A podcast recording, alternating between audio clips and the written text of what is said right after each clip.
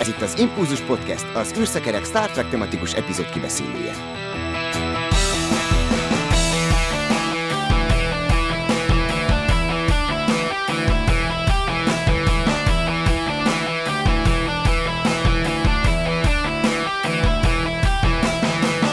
Kedves hallgatókat szeretettel köszöntöm, ez a 224. adásunk, és a Nézőpont kérdése című epizódról fogunk ma beszélgetni, és a nézők már láthatják, hogy most négyen vagyunk itt, úgyhogy szépen sorban bemutatom a résztvevőket. Kezdjük Erzsóval, a planetology.hu felelős szerkesztője, Kocsis Erzsó, szia! Szia, sziasztok! Rezsabek Nándor, a planetology.hu főszerkesztője, téged is köszöntelek, szervusz! Szervusz Csabi, sziasztok! Üdvözlöm a kedves nézőket! Szerkesztő társam, az Impulzus Podcast állandó oszlopa, Dév is itt van velünk. Szia! Sziasztok! Üdv mindenkinek! Én pedig Csaba vagyok. Hol vannak az embereim? Ezt kérdezte Nichelle Nichols a 70-es években, amikor toborzásba kezdett a NASA-nál, és hát Erzsó, neked is ez volt az előadásod címe, amit az előző hétvégén prezentáltál a BCE csillagászati tábor résztvevőinek. Ez ugye a Bakonyi Csillagászati Egyesületnek volt a, hát most már mondjuk azt, hogy állandóvá váló programja, ez volt ugye a második alkalom, hogy ez megrendezésre került, és ez július 30-án volt, de akkor még nem tudtuk, amikor ott voltunk, hogy ugyanezen a napon Nichelle Nichols elhunyt, és hát pont mondtam is Erzsónak, hogy tulajdonképpen ugye tavaly decemberben vonult vissza az Uhurát alakító Nichelle Nichols, és majdnem élete végéig a, a rajongókkal együtt volt mindenféle konventionökön, rendezvényeken sűrűn megfordult, és ebben a műsorban is többször kiemeltük már a munkásságát, nem csak a Star Trek miatt inspirált sokakat, hanem az előbb említett NASA-nál folytatott toborzó tevékenysége miatt is, és hát mondhatjuk, hogy egy teljesen új lendületet hozott az űrkutatásban, és hát azért remélem, hogy az az előadás, amit ott Pénzes Győrben hallhattunk, azt még sokszor fogjuk majd látni a jövőben különböző helyszíneken. Valószínű, mivel ez egy szívemnek roppant kedves téma, tehát ugye pont ilyen ajánlottátok annak idén még hetekkel ezelőtt, hogy ez a Woman in Motion dokumentumfilmet, ugye, ami, ami Michelle Nicholsról szólt, és ugye attól kezdve volt ez, amikor így igazán kezdtem beleásni magam ebbe a témába. Ugye, mivel ez már több hónappal ezelőtt volt, azóta rengeteg mindent, rengeteg információt sikerült begyűjteni, és magam se gondoltam volna, sőt szerintem egyikünk se gondolta volna, hogy tényleg milyen iszonyatosan hatalmas ez a téma, és milyen mélységet vezet el. Egyébként most, hogy így mondod, ugye annyira valahogy ez ilyen kozmikus, meg ez a dolog, hogy pont aznap beszél az ember egy nem mindenki által ismert színésznőről, mert ugye a Star Treknek itt Magyarországon tudjuk, hogy nincs annyira széles rajongótábor, mint egyéb science fiction sorozatoknak. Úgy pont aznap beszélünk róla, amikor, amikor ő tényleg szintén távozik a csillagok közé, és, és ez valahol annyira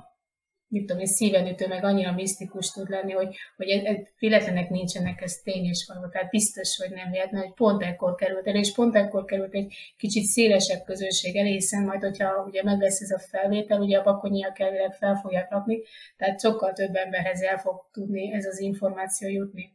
Másrészt azt én, hogyha Nisha Nikolszra gondolok, pont erre a dokumentumfilm kapcsán, én, én szeretem mindig őt felidézni a, utolsó pár perc a dokumentumfilmből, amikor ő énekel. Tehát ez a Fly Me to the Moon, ugye van egy ilyen nagyon kellemes jazz ö, dal, amit ő elénekel, és ugye 80 pluszos már, tehát nagyon idős hölgy már, de ő ugye nagyon jó énekesnő is volt fiatal korában, tehát ő nem véletlenül volt színésznő, tehát ő nagyon jó énekesnő is volt, tehát Rodemberi úgy fedezte ő fel, hogy ő tényleg egy énekes színésznő volt, tehát ő ott kezdte a karrierjét, és, és még most 80 éves kora felett is valami hihetetlen nőiessége volt, meg hihetetlen énekhangja volt, és ez annyira annyira ilyen szívszorító most már tudva azt, hogy ő tényleg eltáncolt a holdhoz, tehát hogy tényleg nincsen köztünk, és de az ő emléke egyszerűen az, az, az örökre itt marad, mert ugye pont erről szólt az előadás, az ő nyoma mindenütt ott van. Tehát az, hogy a NASA, mint olyan, mert ugye főleg ez az ilyen, hát nagyképűen hangzik valahogy ilyen kutatási téma, hogy mi a kapcsolat a NASA meg a Star Trekhez, de csak be kell írni ezt a két szót egymás mellé a Google keresőbe, és hihetetlen mennyiségű embert, űrhajós, tudós fog feldobni a keresőprogram, és ugye az előadásom pont erről szólt, tehát nem csak magukról a színészekről, tehát ugye emlékeztünk meg, hanem ugye Tracy Drainről is, aki ugye a NASA-nál rendszermérnök, és, és számtalan űrszondánál volt ott a keze. Ugye Szelirá, meg némény Jemison, mint űrhajósok, szintén ugye ő miatta lettek űrhajósok, de ugye William shatner is ugye felidézték az előadáson, de Samantha Cristoforetti, ugye, aki per pillanat is a nemzetközi űrállomáson van, ugye szintén ilyen Star Trek vonatkozás, és Bernard Harris is, és ők mind-mind erre vezethetők vissza. Tehát az, hogy belőlük űrhajós lehetett, és ők ott lehetnek, ahol, az többek között tényleg annak köszönhető, hogy te is mondtad, Csaba, hogy a 70-es években Michel Nichols odaállt, és és igen, és ő tobozott embereket, és, és korábban, mint ahogy az előadásom is mondtam, ugye, hogyha megnézzük az összes űrprogramot, fehér férfiak járhattak csak az űrben. De mi ezért tette fel a kérdést is, ugye, hogy hol vannak az embereim, erről szólt a kérdése, hogy hol vannak a nők, hol vannak a színesbőrűek, hol vannak a színesbőrű nők, és ugye pont ennek kapcsán erre harapott rá ez, és ezért indult be ez a másság, ami átvitte ezt a sokszínűséget, amit a Star Trekből ismerünk, hogy minél többféle, minél több fajta ember jelenhessen meg. Tehát ez így inspirálta egymást a NASA is. Mai napig is mondják, tehát a NASA adminisztrátora a mai napig is mondja, hogy, hogy igenis ez a két dolog nagyon is erőteljesen hat egymásra, és nem csak ő, hanem, hanem az űrhajósok is, hogy ez a két dolog, ez igenis nagyon összefügg a NASA meg a Star Trek, mert rengetegen nézték gyerekkorukban, és amiatt választották ezt a hivatást, tehát akár ők, mint űrhajósok lettek, akár mint tudósok, és ez Nisha Nicholsnak köszönhető, tehát az ő munkássága jóval messze mutató annál, mint egy egyszerű science fiction sorozat, sőt, jóval több messze mutató, mint az ősiklő program. Tehát ez a mai napig hat, hiszen Bernard Harris is él, tehát meg Samantha Cristoforetti Detto, tehát ő, és ő egy fiatal hölgy, tehát egy korombeli hölgyről beszélünk. Tehát nem a mi idős öreg emberekről, tehát tényleg generációkon keresztül húzódik az ő hatása, és ezért biztos, hogy őt itt tényleg meg tudjuk így őrizni az emlékünkben. Tehát egy, ez a kedves, mosolygós öreg néni, aki ugye tényleg a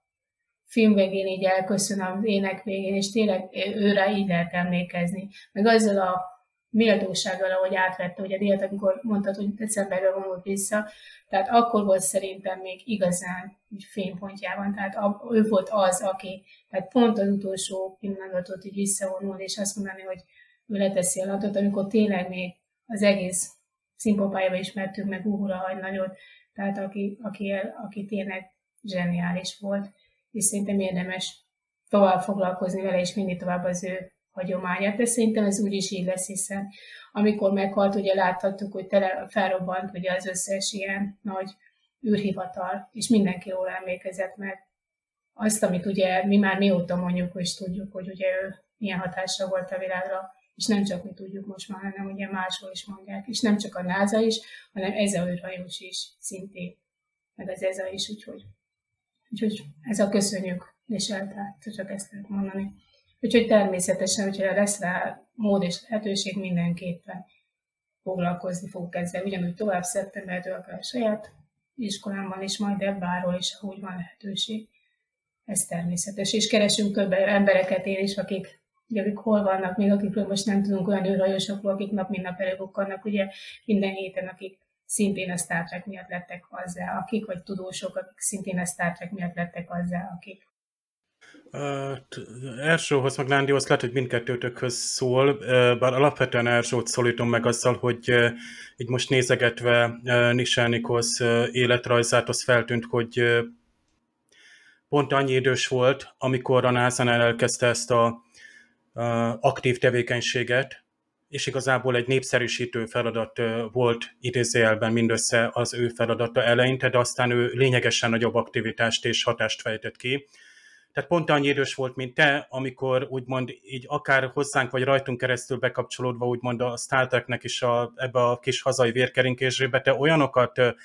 mutattál, hogy az iskolába, ahogy beviszed a Star Trek-et, hogy ott egy eredeti sorozatbeli epizód ott van, ott egy, egy, egy felbocsátás közvetítése ott van, ott, ott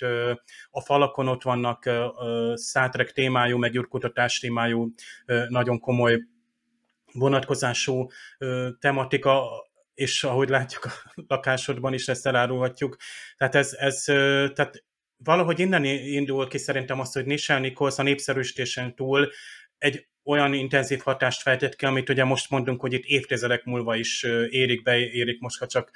May Jemisonon keresztül a, a Samantha Christopher gondoltunk, aki ugye tehát a, a SpaceX-el jutott fel legutóbb,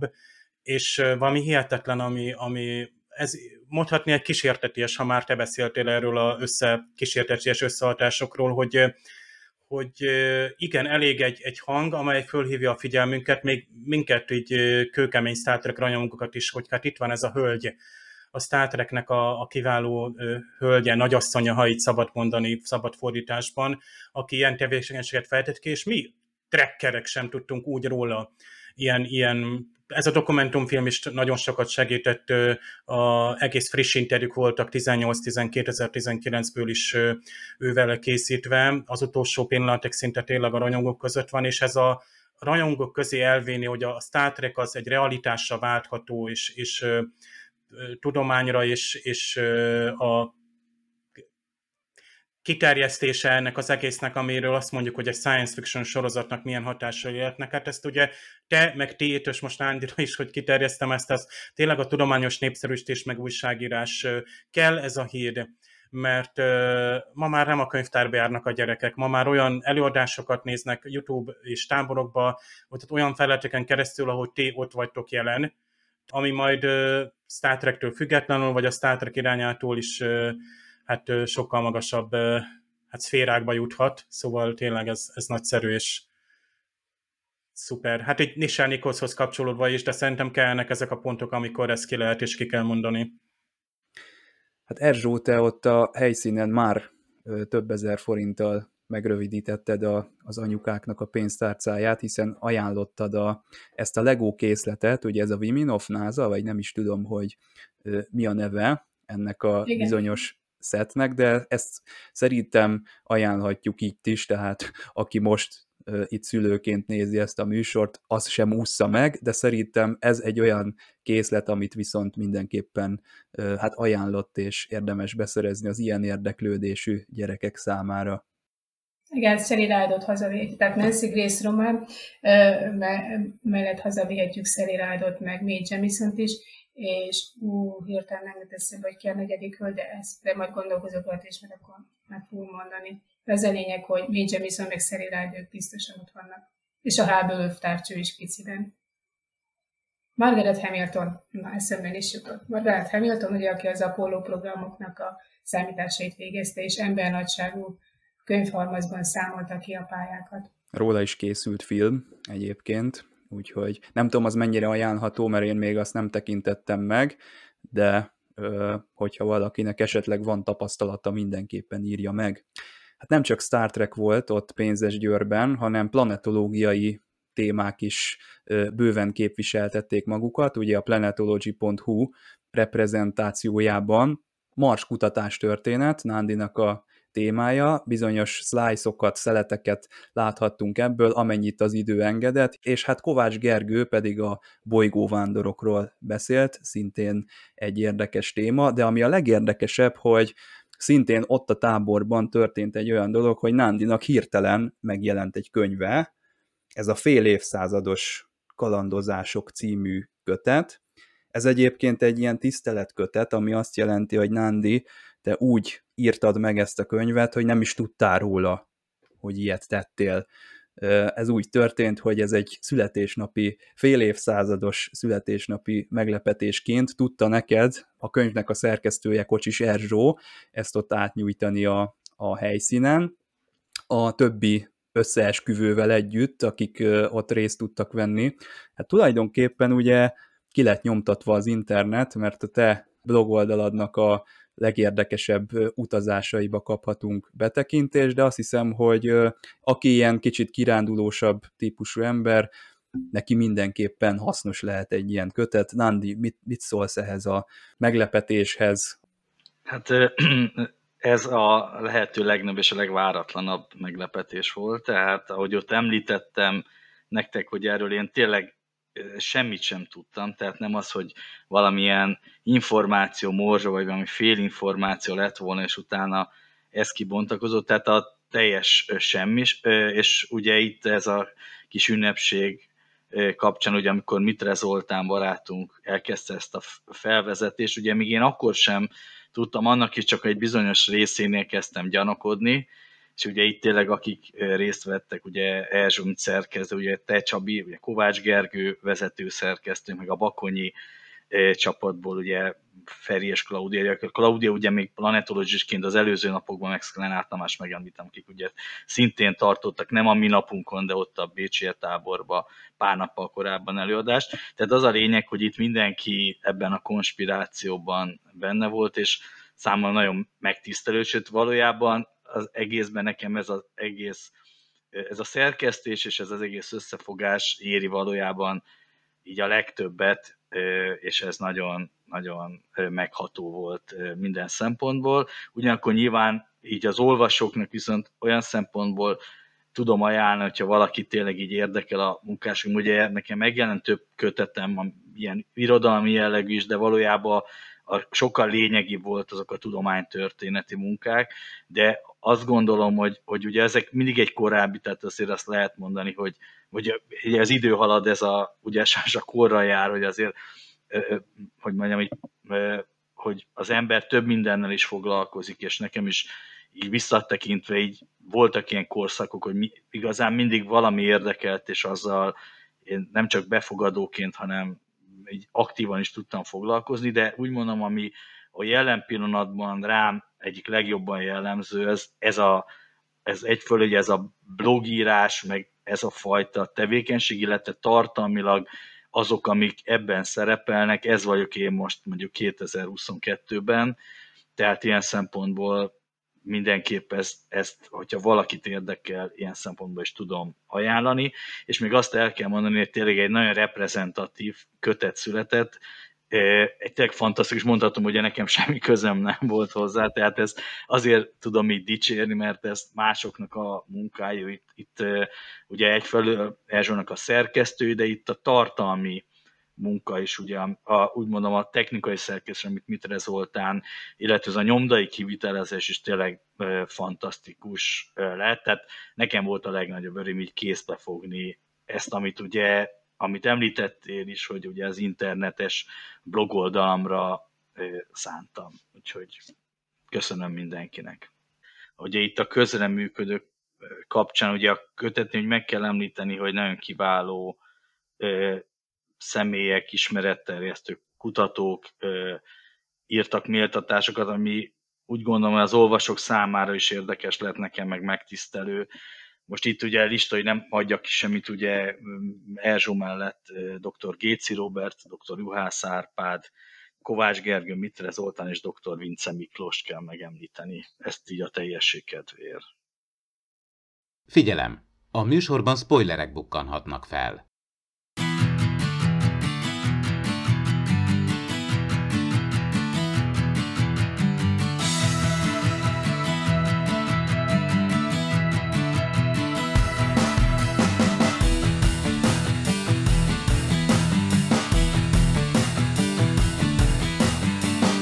Ed Zuckerman írta a Nézőpont kérdése című epizódot, és hát tőle nem áll távol a tárgyaló termi dráma, ugyanis az esküdt ellenségek és a JAG becsületbeli ügyek című sorozatoknál is megtalálhatjuk az ő nevét. Ronald D. Moore azonban azt nyilatkozta, hogy ez egy hatalmas nagy közös munka volt, tehát többen is dolgoztak azon, hogy az ő alapötletét azt alaposan megdolgozzák egy kicsit, és így született meg a A Matter of Perspective-nek a végleges változata. Kocsi Erzsó, Rezsabek Nándor és Dév társaságában beszélgetünk erről az epizódról, én pedig Csaba vagyok.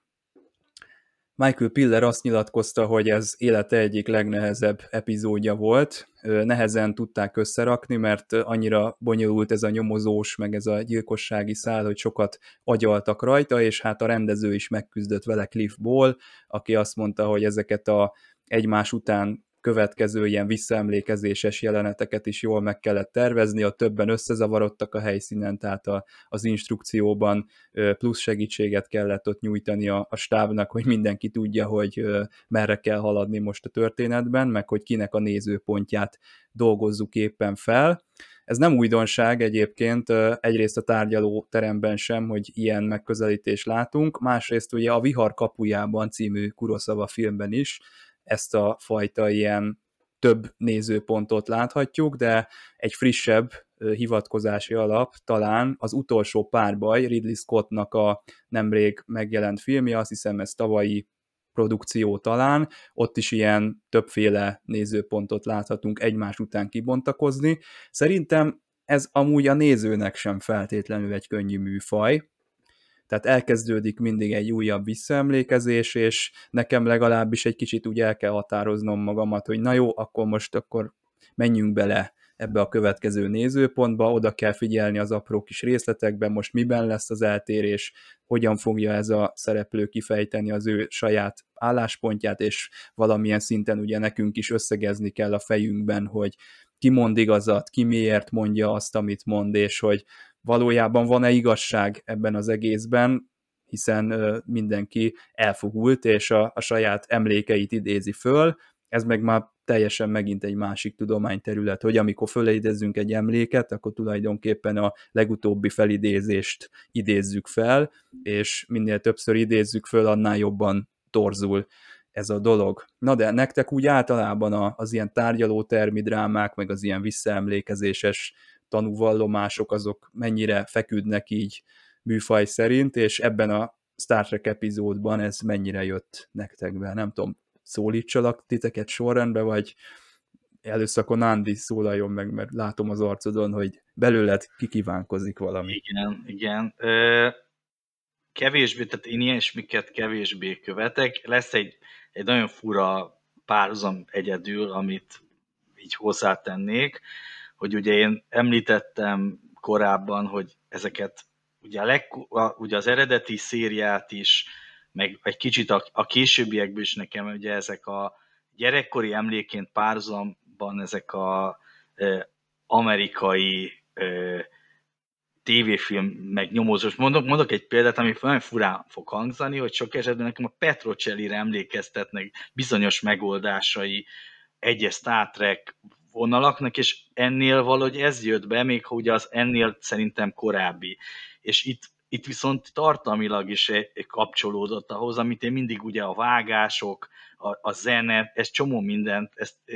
most Dave-et látom, hogy akkor ezek szerint nem csak én voltam így, ezt én én egyenlőek vagy valami gyerekkori emlék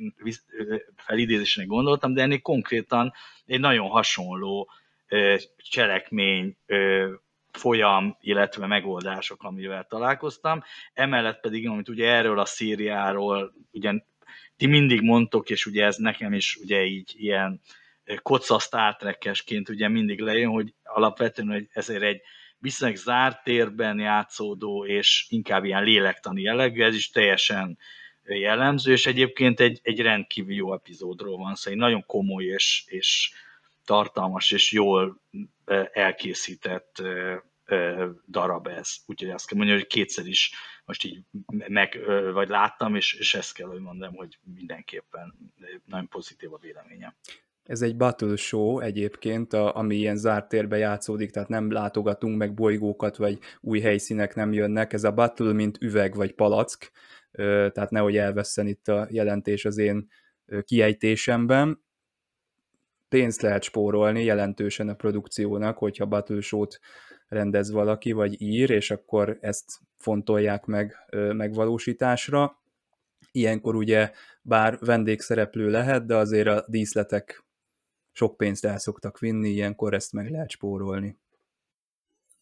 Egyébként ebben a ilyen nyomozós én se sűrűn nézek, tehát egyetlen egy ilyen Én nem Petrocellit néztem meg, akkoriban nem néztem, nem is Kalambot, nem Sherlock Holmesot, és no. Sherlock Holmesból is szintén megint bologatni fog a, a Cumberbatch eset? Csak is a őt. De hát ugye ez ahhoz képest, Picard teljesen más tip, meg a nyomozó úrnak teljesen más típusúak a stílusai, tehát ugye ők sokkal lassabbak és kevésbé ilyen csavaros módon rakják össze, viszont amikor Picard a végén összerakja a mozaik darabkákat, az viszont zseniális. Tehát tudjátok jól, hogy én a TOSZ-hoz képest ezt a sorozatot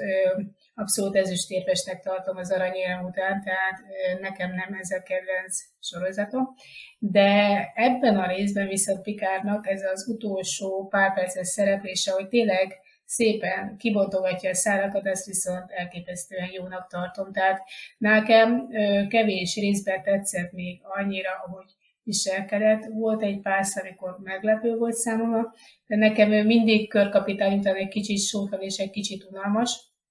Viszont most ez, ami, hogy eh, megoldotta a problémát, és tényleg ilyen profi módon kibogozta ezeket a számomra kétszeri megnézés után egyértelművé váló dolgokat. Nekem tényleg nagyon oda kellett figyelni, hogy mikor ki mit mond, hogy látott, mit érzékelte, melyik mit mondott, és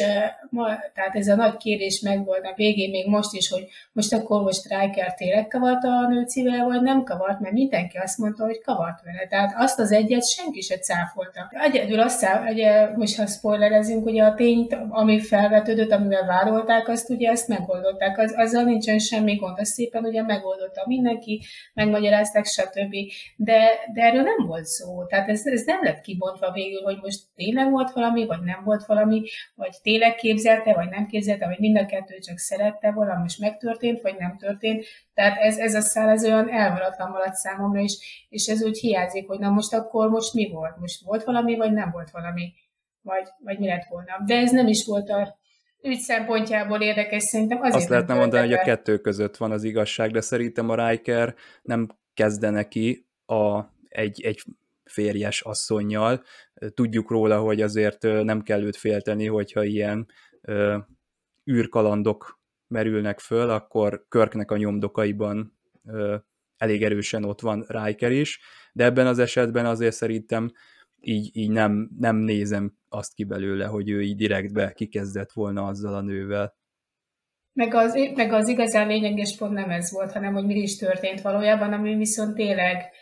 nagyon jó kis csavarok voltak benne a végén. Tehát ahhoz képest, hogy kicsit vontatottnak tűnt ez az egész bírósági tárgyalás, nem ilyen pattogósnak, ugye, mint a BBC féle Sherlock. A vége az, a vége az, az, az profi ki lett pontva, tehát az, az alapján tényleg azt mondom én is, hogy jó volt, és és most az egyszer Picard kapott tényleg egy pluszpontot nálam, hogy szépen összehozták. Nekem tetszenek ezek a, a nyomozós és, és tárgyalótári részek a Star Trekben, különösen itt a TNG-ben, és hát lám nem kell itt Sherlock Holmes, legalábbis nem kell fölvenni Détának a, a kalapot és a pipát.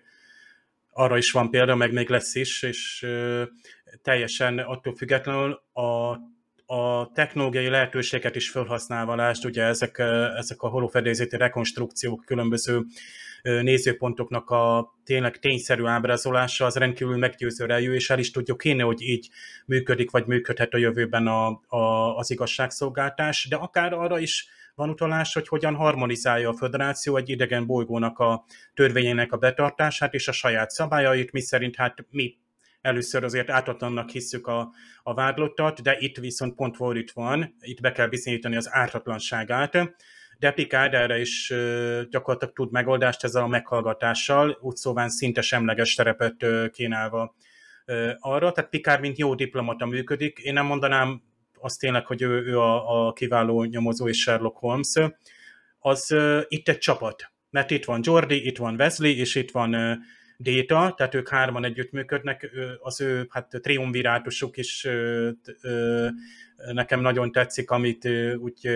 azért látunk majd működni együtt későbbi részekben, vagy például Jordanak is lesz még a TNG-ben egy nagyon jó nyomozós része, egy titokzatos árnyékot próbál rekonstruálni a holofedélzeten, és ott is egy gyakorlatilag egy nyomozás megy, és a néző számára ott is nagy csavarok vannak elrejtve akár hogy például a Voyager még a, az első évados Voyager-ben volt, hát bizony, ahol Tuvok válik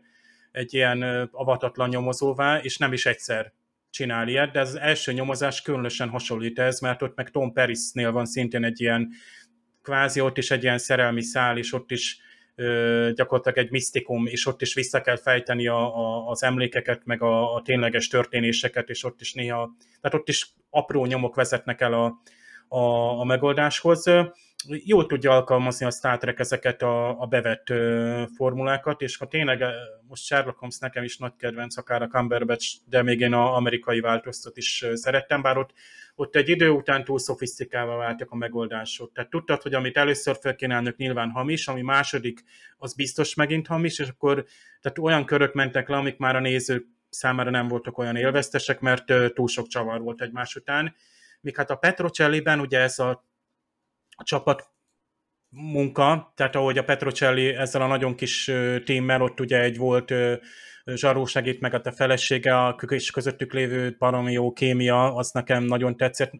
Sajnálatosan rövid az a sorozat. És tényleg az a 70-es évek Amerikája, az, az, az úgy lejön ez a kisvárosi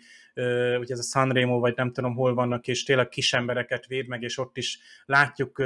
visszajátszó, hogy ilyen flashbackként a különböző vallomások nyomán, hogy hát így történt. Ja nem, mégis így történt, és a nézőt ugye szépen beviszi a, a a csapdába ezekkel a, a tehát tévutakra, ahogy a Petrocelli nyomoz, ugye tipikusan az a nyomozó ügyvéd, amit ugye általában az amerikai tévésoroztokban látunk, ugye ez a Perry Mason, meg hasonló, ez a, a tehát nagyon aktívan kiálló és, és ilyen ügyes nyomozó figura. Szóval emiatt is nagyon tetszik, meg tényleg az, ezek a nézőszögek abszolút kell rá lehet tenni, hogy most akkor ő csábította kicsit a manuált, vagy a manua ő, akkor még ott volt az a, a harmadik hölgy, ugye a segéd, mi van a doktor Abkárral, egyébként? Ő is rejtegete valamit, ott vannak a ferengék is említve vannak, és akkor minden gyanús, ha ők a képben jönnek, tehát itt, itt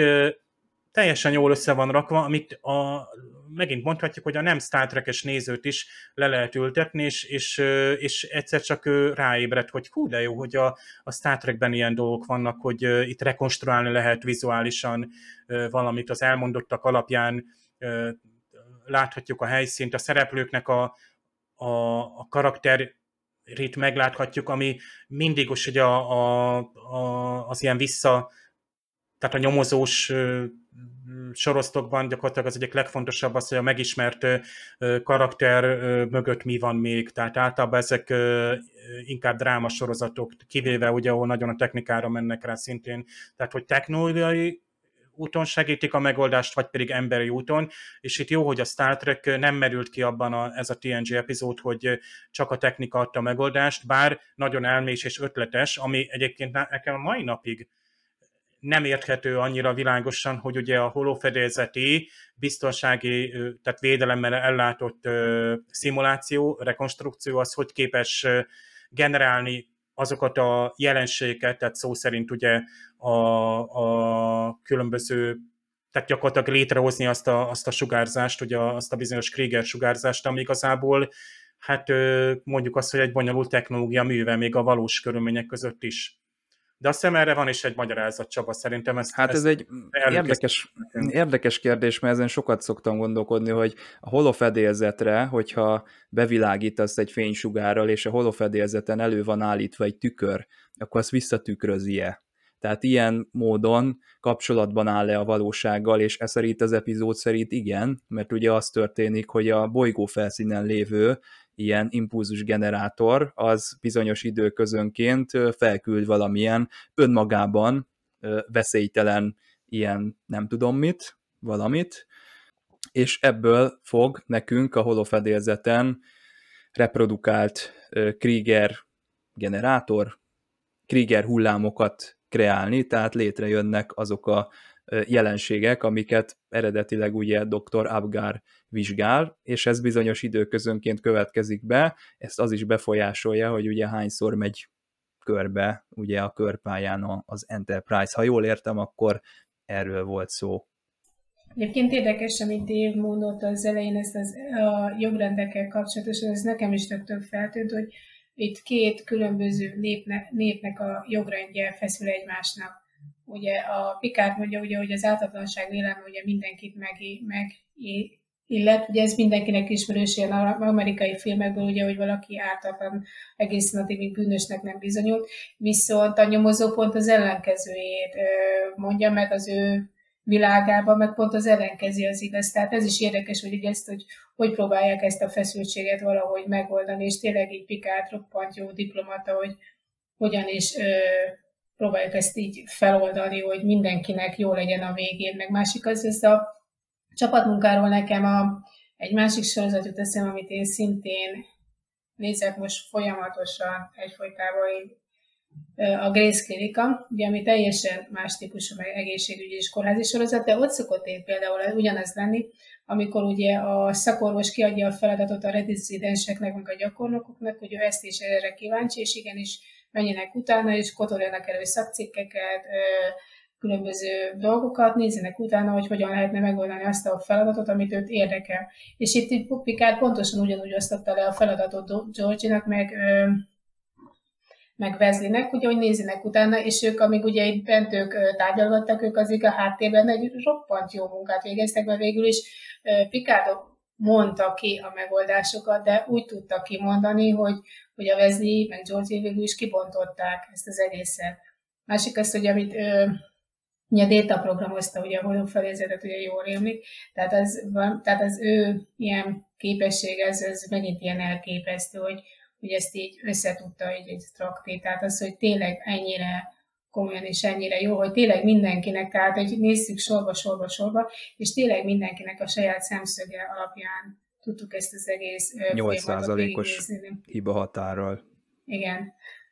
Tehát ez teljesen döbbenetes, és mennyivel egyszerűbb lenne a világunk, hogyha lehetne ilyen holófedélzetünk, és így ki tudnánk így nyomozni dolgokat, meg utána tudnák nézni, de hát még egy déták nincsen ilyen pozitron adja, úgyhogy addig ez nehezen fog összejönni, de hát ha majd egyszer. És ugye itt elhangzott ez a jogrend, hogy eltérő, de ugye itt kicsit nekem ami furcsa volt, ugye ezek a vizsgálati módszerek, tehát a főfelügyelő az gyakorlatilag egy ilyen ügyészi szerepbe lép fel, és sokkal inkább vádol, és nem nyomoz, tehát ez úgy végig kísér, és ebbe csak a legutolsó pillanatban, amikor tényleg kiderül, hogy ugye Csabi említett, hogy pontosan minden nem derül ki, de az ártatlanság a, a fő bűn tekintetében igen, ott van az, hogy tulajdonképpen belátja, hogy, hogy ugye ez a, amit ő gyakorlatilag vádott, az nem, nem úgy van, de ez csak a leges legutolsó másodpercekben történik meg. Itt ugye Kerek Perec kiderül, hogy dr. Abgár ö, hát nem várhatott meg gazdagodást a föderáció részéről ennek a kutató munkának a révén. Hát ez, ez probléma, ugye, mert hogyha ez egy, mit tudom én, föderációs tudós, akkor őt kielégíti a, a tudomány előrelendítése, és önmagában az, hogy találunk egy új energiaforrást, neki ezzel nincsen problémája, de ez, ez egy külső megbízott, aki viszont úgy érzi, hogy ő, ő neki az ellenértéke nem felel meg az elvégzett munkájának, éppen ezért kér további nyersanyagokat egy olyan dealhez, ami külső világokkal történő ilyen piszkos alkukhoz vezet, tehát ő vélhetően ilyen ö, fegyver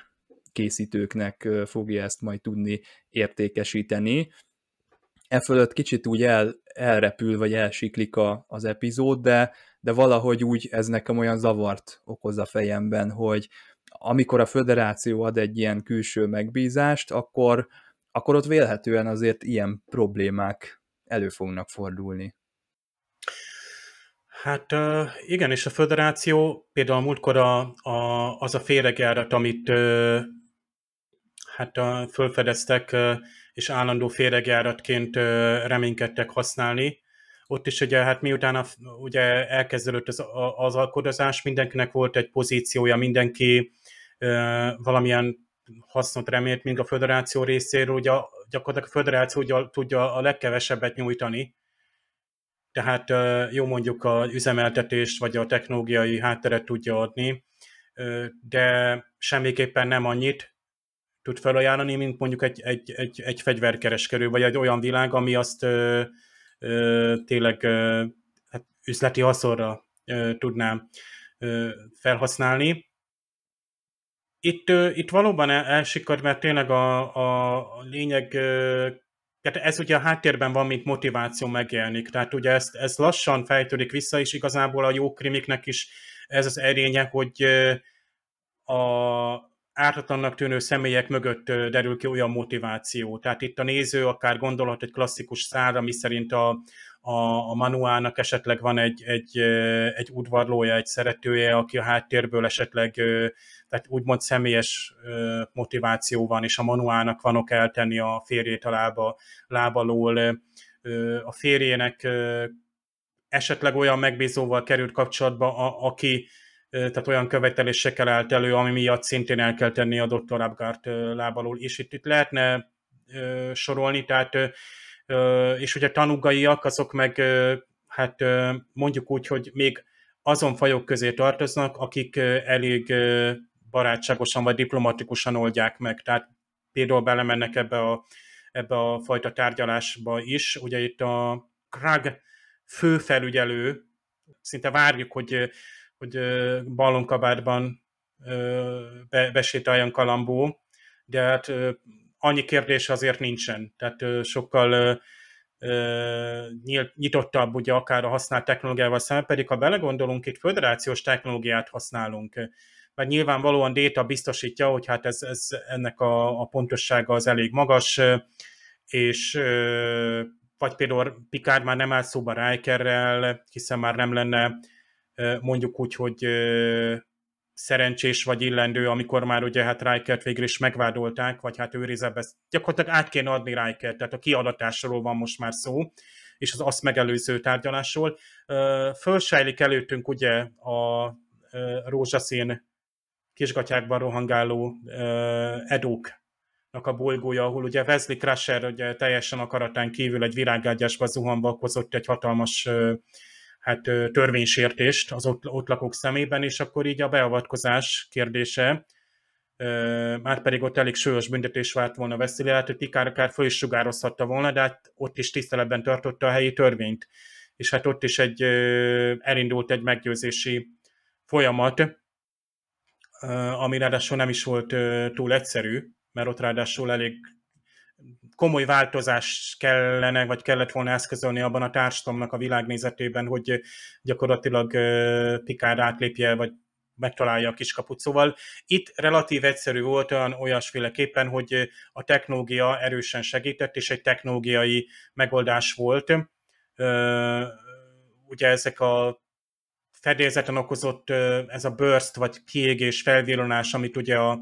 először egy raktérben, aztán a gyengékedőn tapasztaltak, és aztán ugye később ugye, tehát rájöttek, hogy ez szabályos időközönként jelentkezik,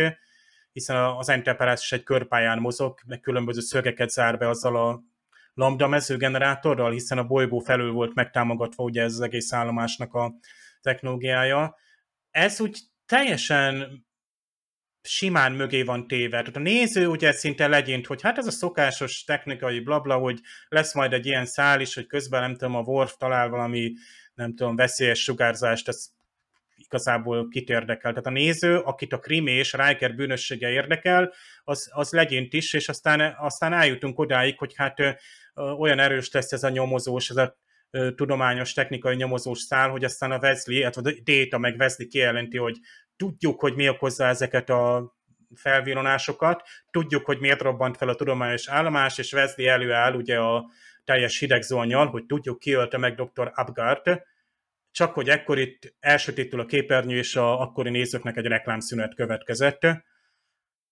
Szóval itt, itt megvolt a, a hatáskeltés, ahogy ugye a nagy krimiknél is, vagy egy Agatha Christie meg Poirot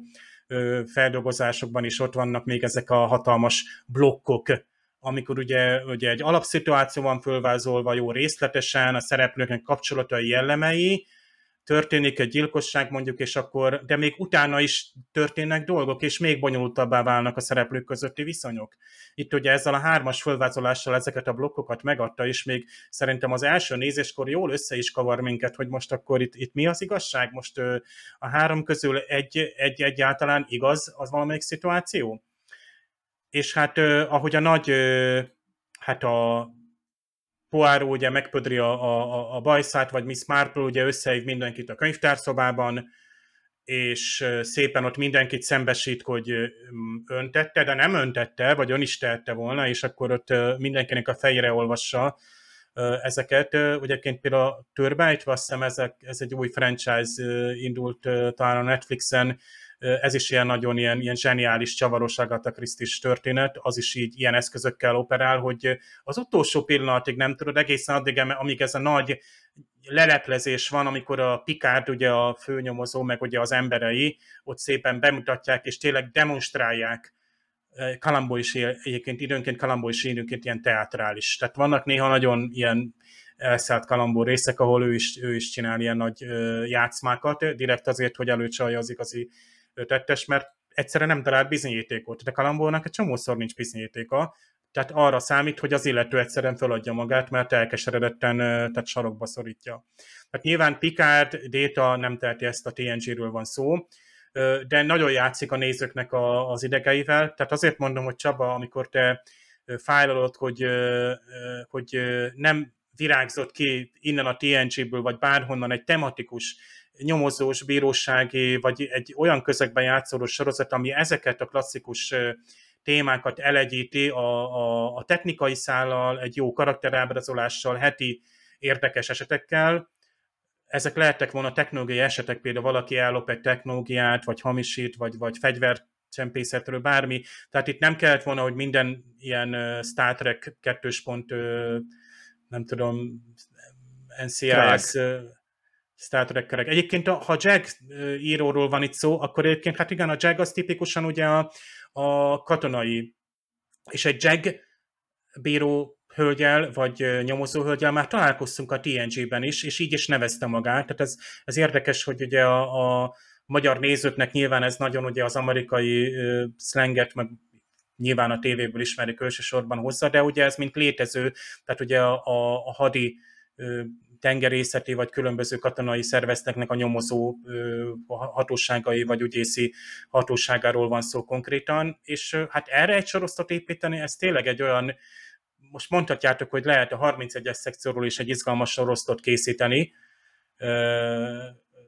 vagy egy ilyen sorosztot, de hát nem, remélem, hogy a nagy Star Trek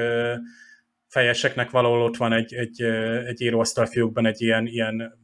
legalább tervezet, hogy egyszer ilyet csinálni. Egy pár dolog eszembe jutott, miközben hallgattalak, Dév, hogy mondtad, hogy ugye bonyolódnak a kapcsolatok, ahogy haladunk előrefele, és azon kezdtem el gondolkozni, hogy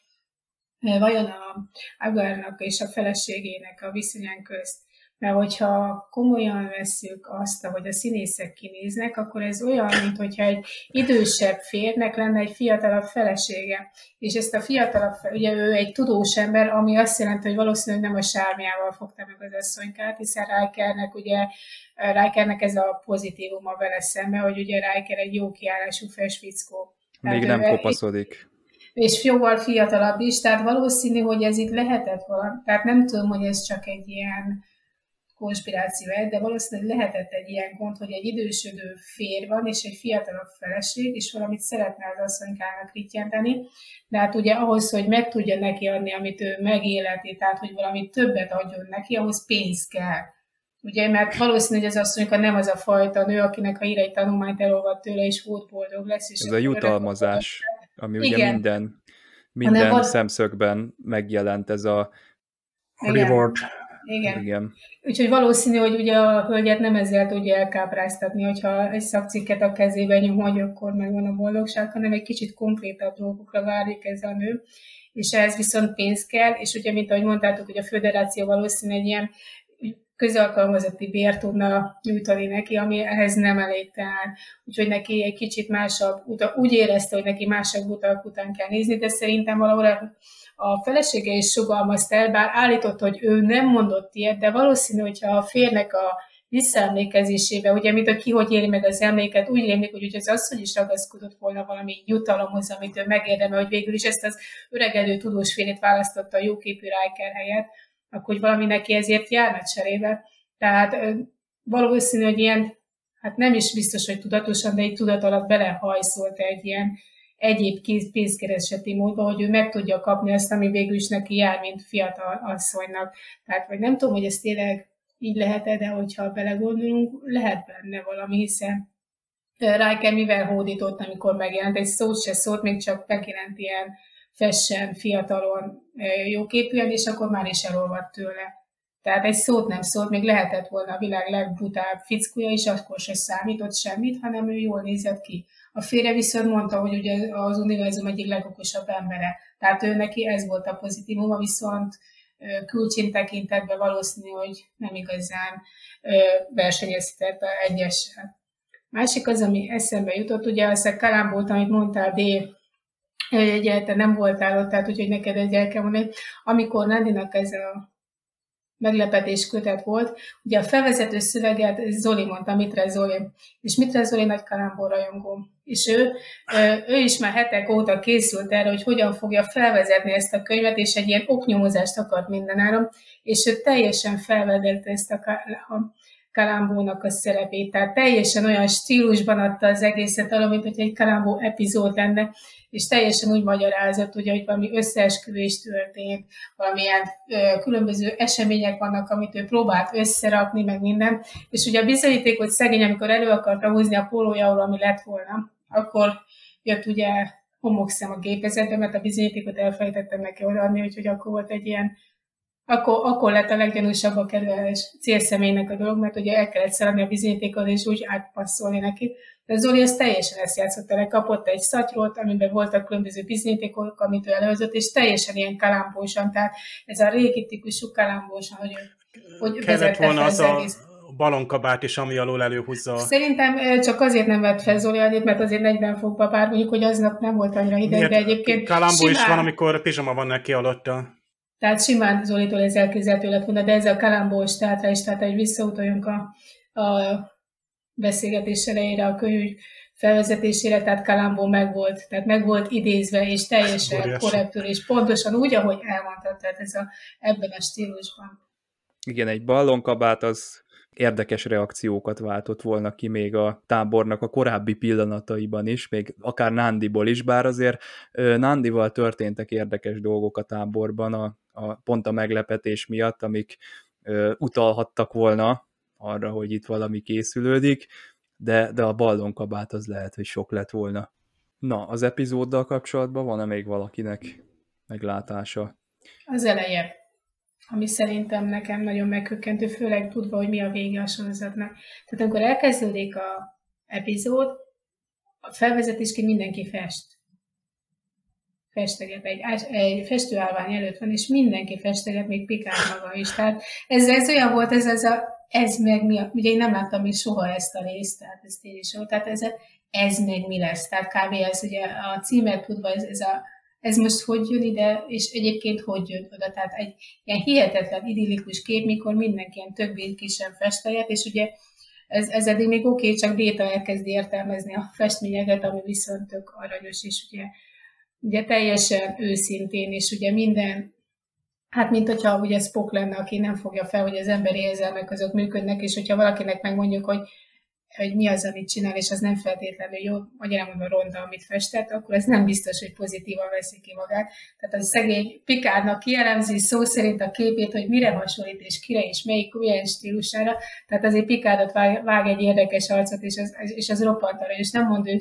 tehát ugye rögtön el is zavarja, hogy hagyjuk ezt az egészet, és szerencsé, hogy utána már történik az esemény, és amikor megjelenik Riker, Riker meg úgy ő, sunyog be a az egész epizódban, mint aki, mint aki rossz fát tett a tűzre. Tehát már az ember ránéz, és tudtuk, hogy valami, valami van vaj a fülem Tehát annyira látszik, rajta még Pikár is kérdezi, hogy nem akar valamit elmondani, és látjuk ugye Rájkály feje rögtön, hogy valami biztos, hogy nagyon bűzlik, mert, mert nem úgy viselkedik, mint egyébként, hogy ilyen nagy mellénye, hogy szokott, hogy ha, ugyan már mi a, nincsen itt semmi különösebb volt, hanem rögtön látjuk, hogy valami nagyon-nagyon nem stimmel, és valami, valami, valami ebből is lehet tudni, hogy valamit biztos, hogy csinálhatod, ha nem is teljesen azt, amit a hölgy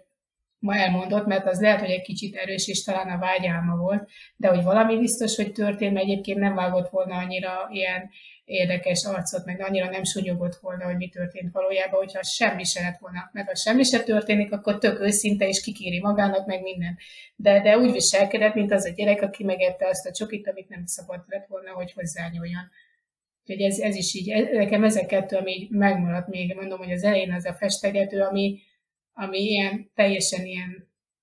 így nézve egy ilyen egészen másfajta szál, meg másik az, hogy Rijker rögtön lebukott az elején, hogy valami van. Vannak a TNG-ben olyan főcím előtti jelenetek, vagy, vagy akár a végére ö, hagyott ilyen külön történetszálak, amiknek gyakran nem látjuk értelmét. Itt szerintem azért van neki, tehát hogyha jobban belegondolunk, az a három festő különböző nézőpontokból fogta meg az alanyt, aki ott volt. Egyébként vicces, hogy Déta csak úgy besétál. Itt arra gondoltam, hogy mi lenne, ha két gyerek oda beszaladna hirtelen ebbe a környezetbe. Volt már ilyen az Enterprise-on, hogy Biológia óra igen, gyerekek szaladtak be. Múltkor mondtad, Dave, hogy ilyen... meg, is nézi a hölgyet egyébként, tehát ezért oda néz, de aztán tovább megy, mint hát nyilván egy, gondolom egy holófedélzeti hölgyről van szó, tehát nem egy, egy modell. Hát nem tudom. Nyilván, tehát... Azért az olyan volt, mintha a hajónak egy kitüntetett pontjában rendezték volna be ezt az egész akkor a legény... foglalkozást a legénység egy tagja, akkor ezek szerint mesztelenül át modell? Hát igen, való, nem tudom, tehát ez... Jó, most itt, itt most tényleg azt nézik, hogy itt ez egy rajzórán, meg egy, egy, egy, egy főiskolán is megtörténik, meg megtörténhet, meg itt nyilván az ábrázolásról van szó, hogy milyen elvont ábrázolási képek születtek, amik, amikre egyébként nekem is most rakom össze, hogy tényleg ez a többféle mód, meg ahogy Déta is ezt elég ridegen elemzi Pikárnak, aki még örül is, hogy hát Déta, mint szakavatott, azért, azért az ő, ő, ő programja biztos azért ha Déta megdicsér, akkor nyilvánvalóan összehasonlít olyan, olyan művészekkel, ahogy Déta is, hogy ezt szokott zenélni, vagy ott lesz például a költészet, hogy verset is szerez, még a macskájának is, és nagyon érdekes, hogy ezt ugye 24. század tevékenységei, hogy mit csinál Pikár, amikor kimegy a hídról. Hát leül egy, egy tea mellé, és olvas, ezt tudjuk, tehát, de amúgy mit csinálnak mások? És erre vagyunk kíváncsiak, hogy az ember hova fejlődött, tehát a, hogy tényleg a Dr. Abgar még lehet, hogy a, a, akár hogy a feleségé hűségét megnyerje, vagy a, az ő kapcsolatukban fontos szerepet játszik, hogy hát tényleg biztosítsa mondjuk egy, egy fényűző életnívót, vagy tényleg, hogy miért dolgozik egy tudós ott, hogy elismerés plusz az érte jutalmakat megszerezze, még a föderáció világában mindannyiszor ez elénk van tárva, hogy ezen már túl vagyunk, tehát már a személyes büszkeség vagy az előbbre jutás sem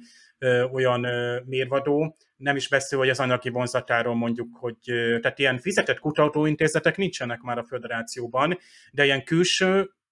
tudósok, akik mondjuk lehet, hogy valamilyen fizetségért dolgoznak, viszont még vannak.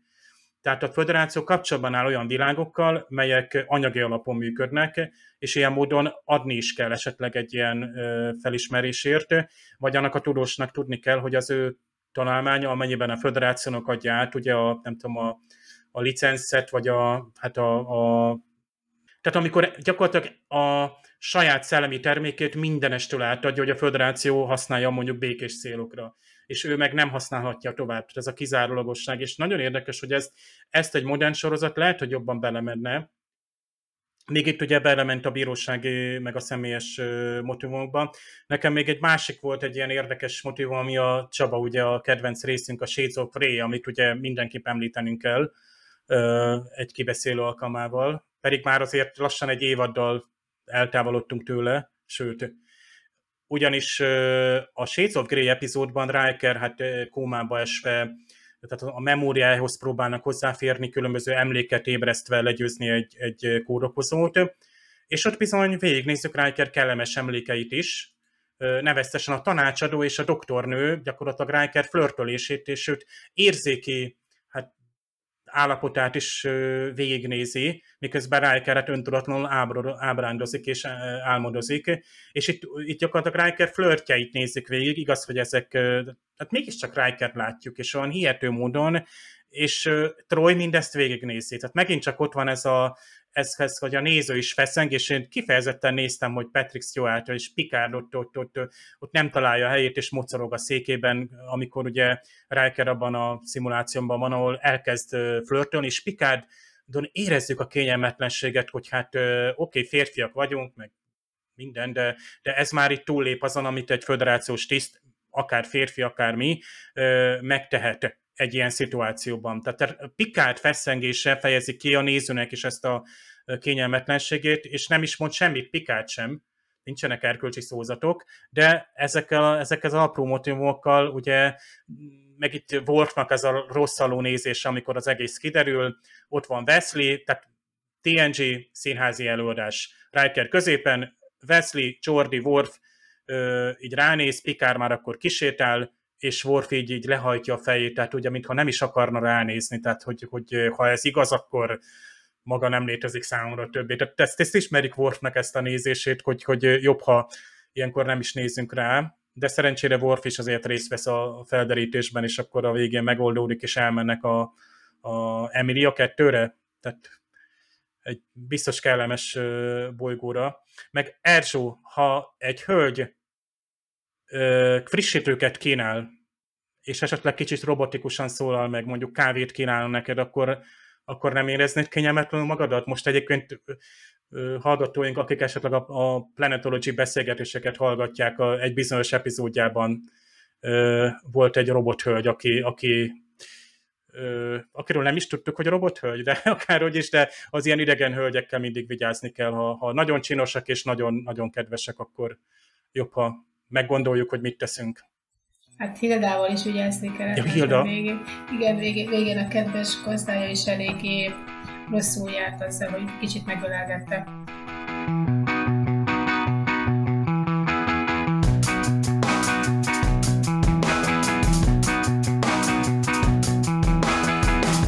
A fedélzeten. Csoba! Hú, csoba! Csob, csü, csü, csoba!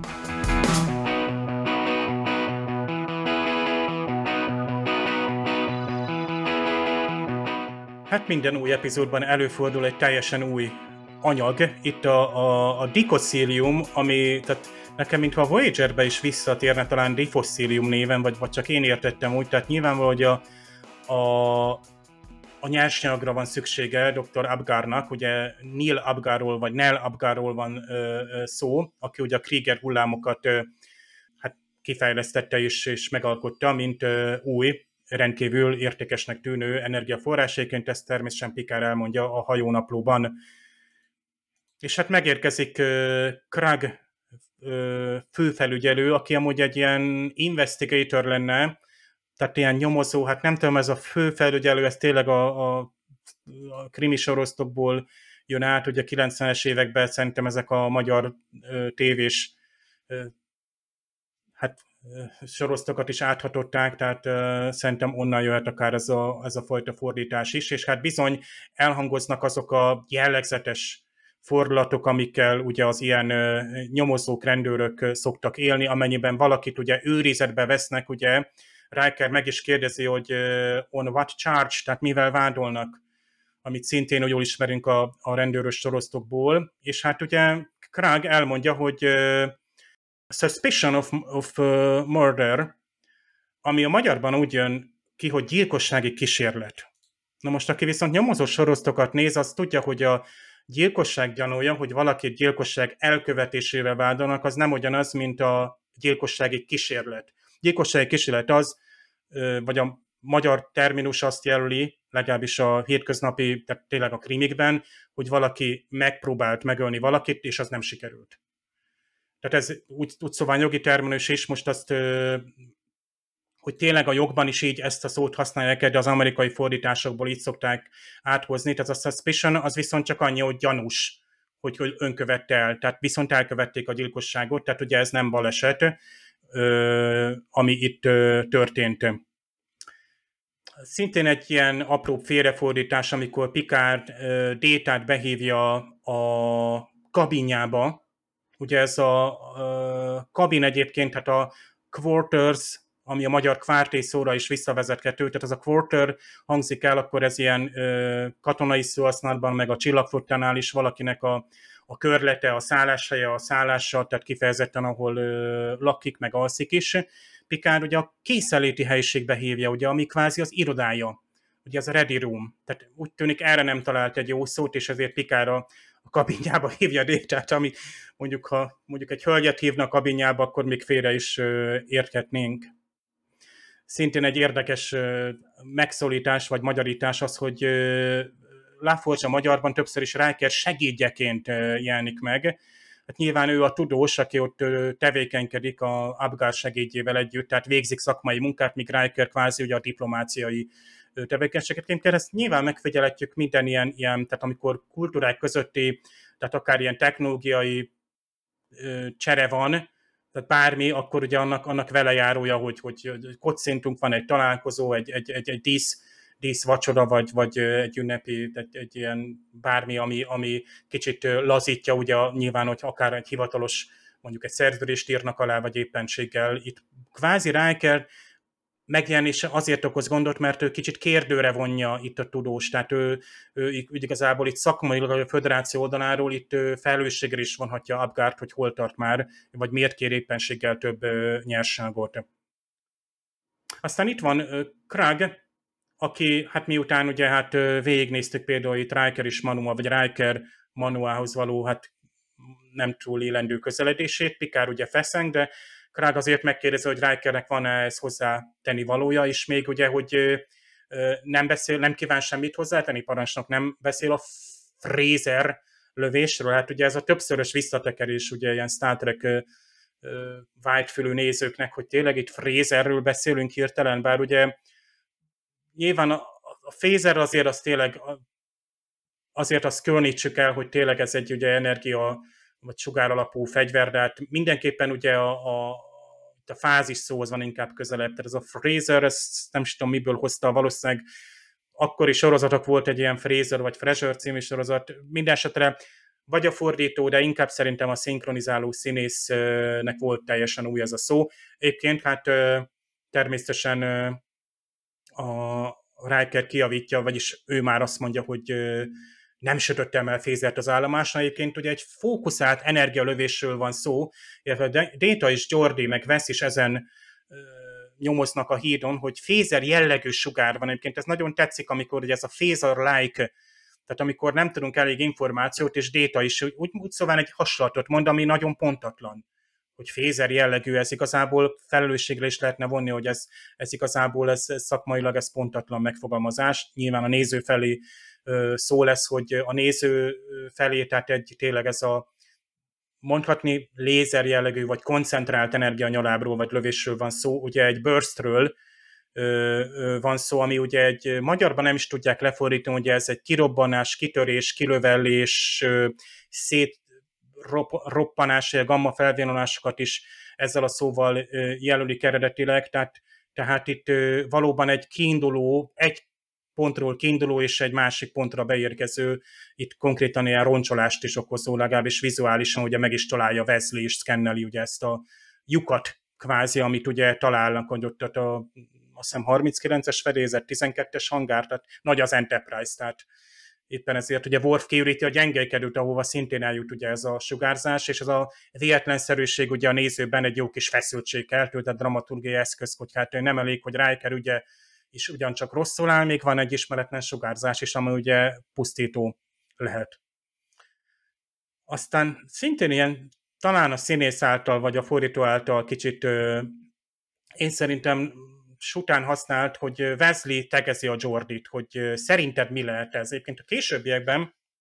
jellegzetes, hogy például Jordi és Data tegeződnek, tipikus például a német fordításban, ugye a német nyelven szintén van magázás, tegezés, de a, a német sorosztokban akár Janeway és Csekoti, Déta és Jordi, akik barátok a munkaidőn kívül, sosem tegeződnek, hanem magázódnak, de a keresztnevükön szólítják egymást. Talán itt arra utal, hogy már építik ezt a tímet, ami ugye itt szerintem nagyon jó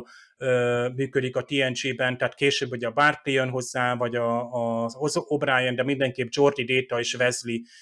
akik úgy nagyjából azonos szinten, rangon, vagy munkakörben mozognak, és munka után összeülnek akár egy sörre, vagy itt munka közben is ugye ezért elég oldottan beszélgetnek. Tehát azért nem olyan nagy hiba ez a tegezés. Viszont annál nagy hiba, hogy Manua, ugye hát kvázi magázza a férjét. Azt tudtuk, hogy például a régi magyar nyelvben korábban ugye hát még igen, igen, magázottak a, a házastársak is, vagy például a gyermekek és szülők felé, de azért itt, itt mégse magyarokról van szó, hanem ugye tanugaiakról, de akárhogy is ugye Nel Abgarról van szó, tehát van őnek egy keresztneve, hogy Nel vagy Nél, azt most nem tudom, nyilván egy idegen név, de akkor is tehát nem egy tagú név, mint hogy a détát nem lehet máshogy megszólítani, csak a déta szóval. Tehát itt a lényeg az, hogy a, a Manua meg az Abgar viszonyát próbáljuk azért gondolkozni, hogy vajon jó a házasságuk, ugye hát a, a Kalambó valószínűleg ilyen irányba nyomozna, mert tudja ezeket az alapszabályokat, hogy hát féltékenység, meg egyéb okok miatt gyakrabban követnek el gyilkosságot, akár mint nem tudom, technik, tehát politikai okok miatt, vagy ilyen zsarolás miatt, stb. Na a lényeg az, hogy Manua Abgarnak szólítja a férjét. Dr. Abgart Abgarnak szólítja, de csak a magyarban ugyanis az, az a relatív verzióban meg se szólítja, mert hát kvázi ők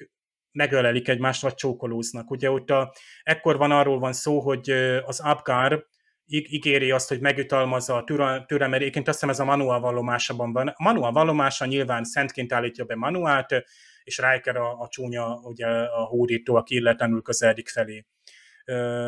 a Dr. Abgar vallomással meglátjuk, hogy Riker is, meg Manua is elkövette ugye, ugyanezt, tehát úgy tűnik, hogy a Dr. Abgarnak van oka féltékenek lenni, úgy, és valójában a vallomás arra utal, hogy nem volt jó a felesége a kapcsolata, mert feltételezte, hogy jön egy jóképű Riker, akkor a felesége is benne van ebben a hát entyenpentyenben. Akárhogy is ö, azt mondja Manua, hogy ö, te magad vagy a jutalom, és hát ö, előtte azt így fölkiált, hogy Abgar de egyébként valahol ott van, hogy csókolóznak, vagy a, a manuálnak csak nyitva van a szája, vagy nem tudom, tehát ott olyan, mintha azt érezte volna akár a színész, vagy a szinkronrendező, hogy kinyírik a szája egy színésznek, mintha mondana valamit, és le, lehet, hogy ez nem került bele a, ugye abba a, a hangsávba, vagy nem volt ott semmi, és úgy érezték, hogy a magyar nézőnek ez rossz, hogy valaki kinyitja a száját, és nem mond semmit. Ezért ott ezt a megszólítást rátették. Ez van így egyébként, hogy hogy kiavítják azokat a esetleges hangbakik, amik az amerikaiban is benne maradtak esetleg. Aztán abszolút nem szinkronos téma, viszont lehet egy téma a kukac soskoróknak, hogy volt ez a tanugai, hát ez a komp, vagy nem is tudom, tehát ott végül is ilyen arab számok voltak a kijelzőn, tehát a ilyen digitális számok, mint hogy a korabeli kvarcórákon mondjuk, általában ezt kiszokták kerülni, tehát ilyenkor teljesen ilyen, ilyen elvont, tehát hogy lehessen látni, hogy ez valamilyen alfanumerikus kijelző, de, de ilyen elvont karakterekkel mutatják azt, hogy nyilván ez egy teljesen más kultúra. Néha be lehet tudni annak, hogy ez egy komputer szimuláció, és akkor az úgymond akkor teszem azt a adott, tehát olyan, amikor az amerikai filmekben Celsiusnak fordítják a Fahrenheitet, átszámolják, meg a lábat átszámolják méterre, vagy a mérföldet kilométer, hogy a magyar nézőnek ne legyen ez probléma, hogy ne értse a mi arányokat legalább. De utóbb már ettől eltekintenek, mert azt mondják, hogy egy magyar nézés tudja, hogy mérföld 5,6-szoros a kilométernek tudja az arányokat, ha az egy amerikai ember mérföldről beszél. Ezért egy szembeötlő volt, és még szerintem ilyen kis TNG-s baki lehet ez, de hát ezt ebbe bele lehet kötni akár, hogy ez vajon akkori hiba volt, vagy pedig csak én utólag vagyok kekeckedő.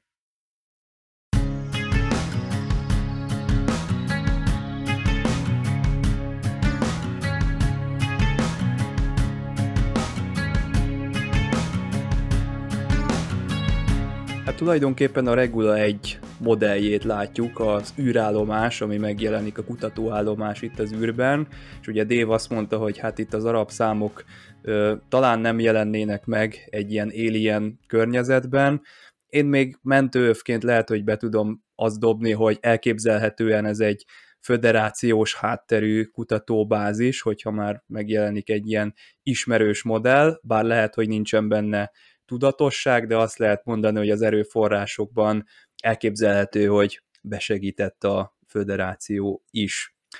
Hát a tudományos háttérnek a kidolgozásában ugye David Krieger segített, ő volt a tudományos tanácsadó a TNG-nél, és hát róla kapta a nevét a Krieger hullám. Neki az volt itt a kihívás, hogy úgy találja ki a holofedélzeten működő reprodukált szerkezetet, hogy alapesetben ugye ne okozhasson semmilyen ártalmat az emberi szervezetnek, de mégiscsak azért ezek a Krieger hullámok valahogy előálljanak itt a, a történetnek, a cselekménynek a kibontása során, és hát olyan jó megoldást szállított, most kivételesen meghívták őt a, a alkotó csapat, az író csapatoknak a megbeszélésére, és olyan jó dolgot prezentáltott nekik, hogy úgy döntöttek, hogy elnevezik róla ezt a jelenséget, ami az epizódban benne van, és számomra egyébként ez ennek az epizódnak a legerősebb oldala, tehát hogy van ez a rejtély, nem tudjuk, hogy mi történik, az Enterprise-on is ezek a sugárzásnak a nyomai hirtelen megjelennek, a gyengélkedőből ki is zavarnak hirtelen mindenkit, a Dr. Crusher meg a, a ott ellátott pácienst kiküldik onnan, mert ott jelenik meg a semmiből egy ilyen sugárzás, és tulajdonképpen a végére szépen összeáll ez a dolog. Hát most ilyen kvázi tudományos vagy tudományosnak tűnő magyarázat, amiben biztos bele lehetnek kötni, de számomra ez az egész, mint eset, mint ilyen NCIS, vagy nem tudom, miket mondhatok itt, Petrocelli, Kalambó, tehát mind gyilkosság, mint, mint ilyen ügyet bemutató epizód nagyon jól működik. Viszont ö, személyes vonalon ö, én egy kicsit zavarban vagyok, itt ugye Erzsó mondta, hogy a, a Riker olyan furcsán néz végig, és én is ez nekem feltűnt, hogy nem nem tudom, hogy mit akar ezzel mondani nekem a Jonathan Frakes ezekkel az arckifejezésekkel. Persze benne van az, hogy zavarjuk össze a nézőt, hogy most akkor nem tudjuk, hogy mi van, de én sajnos gyanakszom arra, hogy Jonathan Frakes nem kapta el ezt a, ezt a szerepet, végig nagyon furcsán viselkedik nekem, és ez lehet, hogy azért van, mert nincs rá idő, pedig ennek szerintem egy Jonathan Frakes epizódnak kéne lennie, ahogyan a Wolf in the Fold-ban, ugye Scottinak szorul a hurok. A Court Marshall a hadbíróság előtt című epizódban meg Kirk keveredik hasonló szituációba, de itt ez mind Jonathan Frakes bázisú vagy központú epizód számomra sajnos nem. Valahogy én többet szeretnék a Jonathan Frakesről, lehet, hogy többet kellett volna neki beszélgetnie a, a Diánával, bár vannak közöttük interakciók, de én felépítettem volna az ő szemszögét egy kicsit jobban, egy kicsit lehet, hogy vastagabban körbe kellett volna bástyázni, hogy ő mit szeretne mondani, úgyhogy Jonathan Frakes epizódnak tűnik, de nem az. Sajnos azt kell, hogy mondjam. Ahogyan az előbb hangsúlyoztam, egy külön esetként ez kiválóan működik. Aztán Erzsó itt leszette a keresztvizet a Dr. Abgarról, legalábbis a jóképűség tekintetében, Hát ugye Mark Margolis, a színész, számomra ő egy színész legenda, tehát ő vele mai nézőknek leginkább a Breaking Bad, illetve a Better Call Saul-ban lehet vele találkozni, és ott eszméletlen, hihetetlen, hogy mit művel a csávó, és itt is megjelenik belőle egy kis karizma. Nyilván, aki nem nézte a Breaking Bad-et, az annak lehet, hogy nem fog így semmit mondani ez a most Erzsó nem rád céloztam, mert látom olyan furcsán néztél vissza, de mondjuk egy random néző megnézi, lehet, hogy nem jön vissza ez a dolog, mint karizmatikus személy, a Mark Margolis, de, de javaslom, hogyha majd aki eddig nem nézett Breaking Bad-et, az kezdjen bele, és akkor ott egy teljesen másik szerepben, de, de ott is megpillanthatjuk majd őt. Annak ellenére, hogy így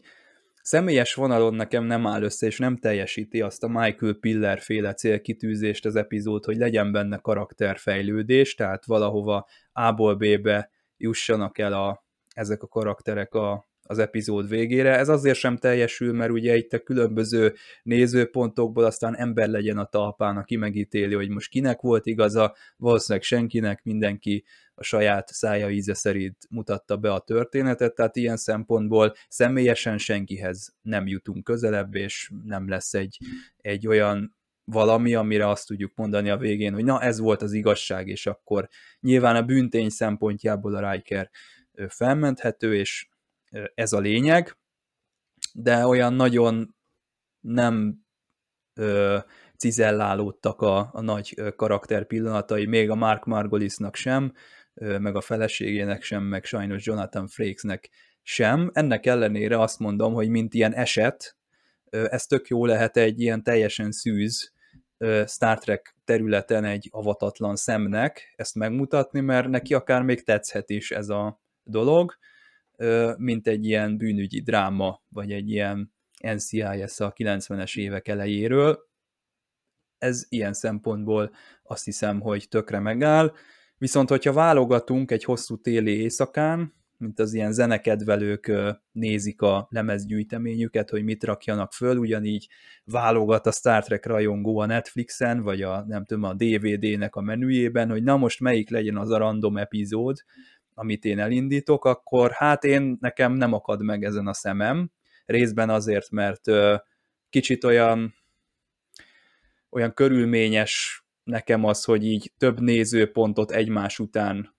le kell gyűrni, meg nem is ilyen nagyon maradandó karakter pillanatokat nekem nem adott ez a történet, pedig Pikárnak van egy kivágott jelenete, amikor Déta ugye megfogalmazza vele szemben a kritikát a festményével szemben, akkor Picard még egy kis vörös festéket ráfröcsköl a vászonra. Szerintem az ilyenek nagyon kellenének bele, ilyen emberi kis motivumok, hogy e, ez a dolog valahogy úgy emberi oldalról is megmaradjon valami, úgy megfogható legyen számomra. De ettől függetlenül én azt mondom, hogy ez egy javasolt, kitűnő szórakozás összességében, ha egy mondjam, ugye én is a, az eredeti sorozat, amiben úgy leginkább tájékozott vagyok, és, és a későbbiekben kevésbé, úgyhogy úgy mondom, hogy ilyen bele, belekapva tudok összehasonlítást tenni, de egészében én mindenképp ajánlom a, a nézőknek ennek a megtekintését. Ahogy említettem is, ugye ez a lélektani szál is, ami úgy általában jellemző, de ezen kívül ugye itt tényleg egy ilyen bűnügyi szál is van, ugye nyilvánvaló az a alap, ugye ez egy science fiction vonatkozás, de ugye itt vannak ilyen ö, tudományos ö, kapcsolódások, amit ugye első mondott, hogy a Star trek mindig is jellemző, tehát szerintem ebbe minden benne van, és attól függetlenül, hogy egy, ugye ez a, ez a stúdióban játszódik, attól függetlenül szerintem rendkívül izgalmas. Én Trojnak a szereplését hiányoltam egy kicsit kevésnek, mint ahogy mondtad, és hogy jobban ki lehetett volna bontani azt, amikor Rikerrel együtt kommunikáltak. Tehát ez, a, ez ennyiből el volt intézve, hogy én ismerlek téged, és tudom, hogy nem hazudsz. Tehát pedig igazán érdekes lett volna az, hogy belerátni, hogy Troy hogyan érzékeli ezeket, mert ugye mindenki mondta a magáét, és mindenki a sajátját érezte igazságnak, de ugye itt volt egy empata, aki ugye, aki ugye mindenki felett áll, meg se érzelmileg, hát mondjuk, hogy ezt nem tudom, hogy érzelmileg mennyire érintette, de szerintem van ő annyira diplomata, meg most per pillanat nem állnak úgy rá erre, hogy szerintem tud elég, tudja eléggé megfelelő távolságból szemlélni őt, hogy tudjon reálisan véleményt megfogalmazni róla. Tehát Roynak egy kicsit jobban ki lehetett volna bontani a szerepét, már ha egyszer Picard oda citálta magával, hogy ő lesz a segédje, akkor egy kicsit nagyobb szerepet adni neki, mint segéd, tehát mint hogy, hogy egy kicsit jobban ö, kibontsa nekünk ezt a, amit mondanám, és ezt a lélektani részét, hiszen Roynak pont ugye ez az erőssége, ez a lélektani vonal, de ja, meg a másik, amit tetszett neki, hogy egy Troyt ugye most nem ilyen szokásos pizsamájában látjuk, tehát nagyon szép ruhákban vonultatják fel végig ebbe a részbe, tehát hol zöldbe van, hol kékbe, tehát ilyen teljesen ilyen csinibe van öltöztetve végig. Tehát ez, ez, ez, ez így, így egy női szemmel tönt fel, hogy most nem pizsibe van, mint amiben szokott lenni, pizsamában, tehát ez a szokásos egyenruhában, mint a többiek, hanem most úgy tényleg úgy egészen más típusú ruhát hoztak el, hogy nem tudom, hogy ennek érdemes lenne nézni, hogy van-e ennek valami gyakorlati oka, vagy éppen miért történhet így, hogy most nem ő is a szokásos piros szürkében van, hanem zöldben, meg kékben, meg minden. De hát ez lehet, hogy ez csak ilyen teljesen ilyen véletlen, vagy abszolút lényegtelen epizód, hogy ő most miért olyan, hogy ő most csak egyszerűen szép és keveset beszél. Nagyon igaz, hogy Riker-es epizód, de Riker olyan intenzív jelenléte nélkül, amit esetleg elvártunk volna. Viszont úgy érzem, hogy talán okkal van Riker kicsit távolabb a, a nézőktől, vagy a, attól a síktól, ahol ő mozogni szokott neveztesen, hogy minket ne befolyásoljon a döntéshozásban. Vagyis hát a, a nézésben meglegyen az izgalom végig, hogy bár amikor már látjuk, hogy Riker ugye tényleg kihívóan viselkedik ott, ott amikor azt hiszem az a Téna hát beszámolójában van, hogy Riker ő akar ott maradni, és hogy hú, kit érdekelnek a Krieger hullámok, itt igazából csak, csak flörtöljünk, és még be is húz egyet Abgárnak, tehát azért az, azt onnantól már nehezen tudjuk elképzelni, tehát ott tehát a nézőnek is van egy kialakult képe, amit egyébként Troy is, tehát gyakorlatilag Troy adhatná azt a olyan jellemrajzot Rikerről, ami tehát a, az ő alapvonásait tartalmazza, és ahhoz viszonyítva mennyiben tért el, tehát hogy teszem azt, ivott egy pesgőt, és becsípetés amiatt volt, és Riker, vagy Troy meg tudná mondani, hogy ö, nem, Riker még esetleg részegen sem viselkedne így, tehát ilyen gátlástanul, vagy, vagy ö, ö, ugye a kötelességét ö, teljességgel félredobva. Tehát ezek a Troy pillanatok is hiányoztak, de mondom, a Rikernél megértem, hogy a nézőtől egy picit, ahogy Picard is kvázi hátat fordít neki, hogy akkor most emiatt nem beszélhetnek. Érdekes, hogy Riker már volt tárgyalóteremben, hát ügyész, olyan értemben, hogy hát Détát kellett kvázi megtámadni, hogy hát ő nem, ő nem ember, vagy hát őt nyugodtan szét lehet szedni, mert egy gép és a csillagflotta tulajdona, ugye a másik évad, ugye a Measure of Man igen erős epizódjában, és ezek ugye teljesen más szerepek, de valahogy olyan, mintha az első tiszt egy ilyen univerzális figura lenne, aki ha nem a kapitány, akkor bármilyen szituációban találhatja magát. Tehát az mégiscsak kellemetlen lenne, bár, bár több Star sorozat megteszi, hogy maga a kapitány kerül, kerül kalandba, vagy vádolják valamivel, követel akár valamilyen törvénysértés is egy bolygón, de az első tiszt úgy szóván egy ilyen kényelmes megoldás, de dramaturgiailag jó, vagy, hogy, vagy karakterépítés szempontjából jó, mert egy első tisztet mozgathatsz olyan értelemben, egyébként pláne egy sokadrangú szereplőt, tehát mondjuk az obrien is megvádolhatták volna, de O'Brien még a nézőnek nem annyira ö, élénk vagy erőteljes figura. Tehát ha őt vádolják meg, a néző azt mondja, na és legfeljebb következő résztől nem tudom, végig tárgyalás elítélik, és akkor kész, megy a, a valamelyik izé idegen börtönbe, és akkor jön helyett egy másik transporterfőnök, tehát míg a Riker esetében azért a nézőnek ez egy releváns, hogy mi történik ő vele. Tehát ugye ráadásul már a TNG-ből is tűnt el úgy szóval főszereplő, tehát itt, itt ugye most nem is beszélünk egy Discovery-ről, ahol az egész onnan indul ki, hogy a főhősünk eleve egy, egy haditörvényszék által elítélt, és, és hát igen, komoly szabályszekést követett el, és onnan indul, tehát legalóról indul, míg Rikernek ugye van hova esnie lefelé, és a pozíciójából adódóan, meg ugye a sárnyából adódóan ilyen szituációban nagyszerűen be lehet tenni. Tehát ismerjük ezeket a, és sajnos uh, itt mondhatom azt, hogy azért ez még mindig tipikus a 80-as évek, hogy ha van egy, te egy csapattal dolgozol, te egy, egy, egy, társulat, amit ugye alkotja ez a 6-7 fő karakter, akkor ugye nem mindenkivel tudsz, tehát nem mindenkinek tudsz minden lapot kiosztani. Tehát sok mindenkit lehet veszélyes szituációból keverni, tehát, de ugyanakkor mindig van egy, egy jellem, hűség, és a legjobban ismert szereplőknél kell legjobban ragaszkodni. Tehát a Riker esetében mondjuk úgy, hogy ott, ott annyira szélségesen nem tudsz ábrázolni őt, hogy a néző nem mondaná azt, hogy hát ezt már nem hiszem el. Tehát ugye a Voyager-ben is volt ilyen, hogy Janeway kapitány ilyen, ilyen sötét módon viselkedett, és akkor ott ilyen kivégzések voltak, meg így, így a, a tehát teljesen durván ugye vette fel a kapcsolatot ugye a bolygókkal is, és egy teljességgel az a tehát ismerjük ezt a tüköruniverzum, és nem szeretjük, mert ugye csak annyit mondunk, hogy adunk egy negatív előjelet minden karakternek, minden tulajdonságot fölcseréljük, legyen mindenki gonosz. Ugye Rikernél, tehát mondom, annyira nem ismerjük őt, hogy tehát mindig kerülnek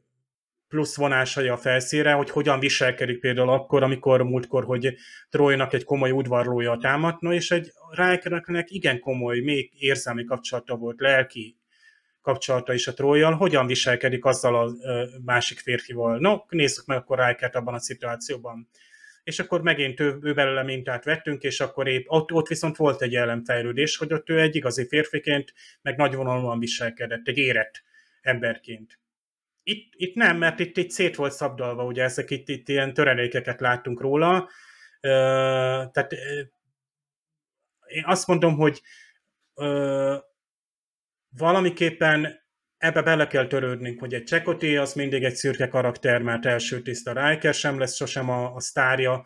a TNG-nek, hiába, hogy ő, aztán ő rendez epizódokat, és tényleg a színész és karizmatikus ember a, a színészek között is egy rendkívül ö, lelkes, meg nagyon komolyan veszi a, a Star Trek. Hát ezért vannak jó Jonathan Frakes epizódok, Pegazus, a Pegazus, vagy amikor ugye ő megőrül, vagy kvázi nem tudjuk a nézőként sem, hogy hol van. Tehát, hogy mi a valósága számára.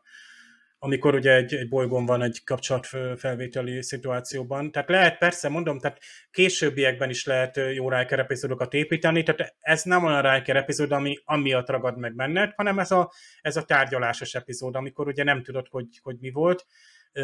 Ezt szerencsére nem veszik elő sokszor, tehát hogy a holófedélzeten szituációkat állítunk elő. Lesz még ilyen, amikor ugye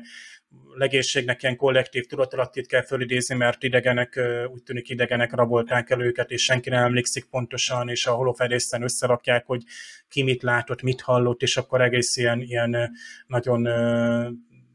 nyomasztó epizód keletkezik, zajokkal is, látványjal is. Míg a, a holofedélzet képes összerakni valakinek a jellemrajzát, ugye azért itt ez egy nagy lépés, de nyilván a, a, a mostani, tehát ezek a neurális algoritmusok, meg heurisztikus feldolgozás, meg az egész, tehát a mesterséges intelligencia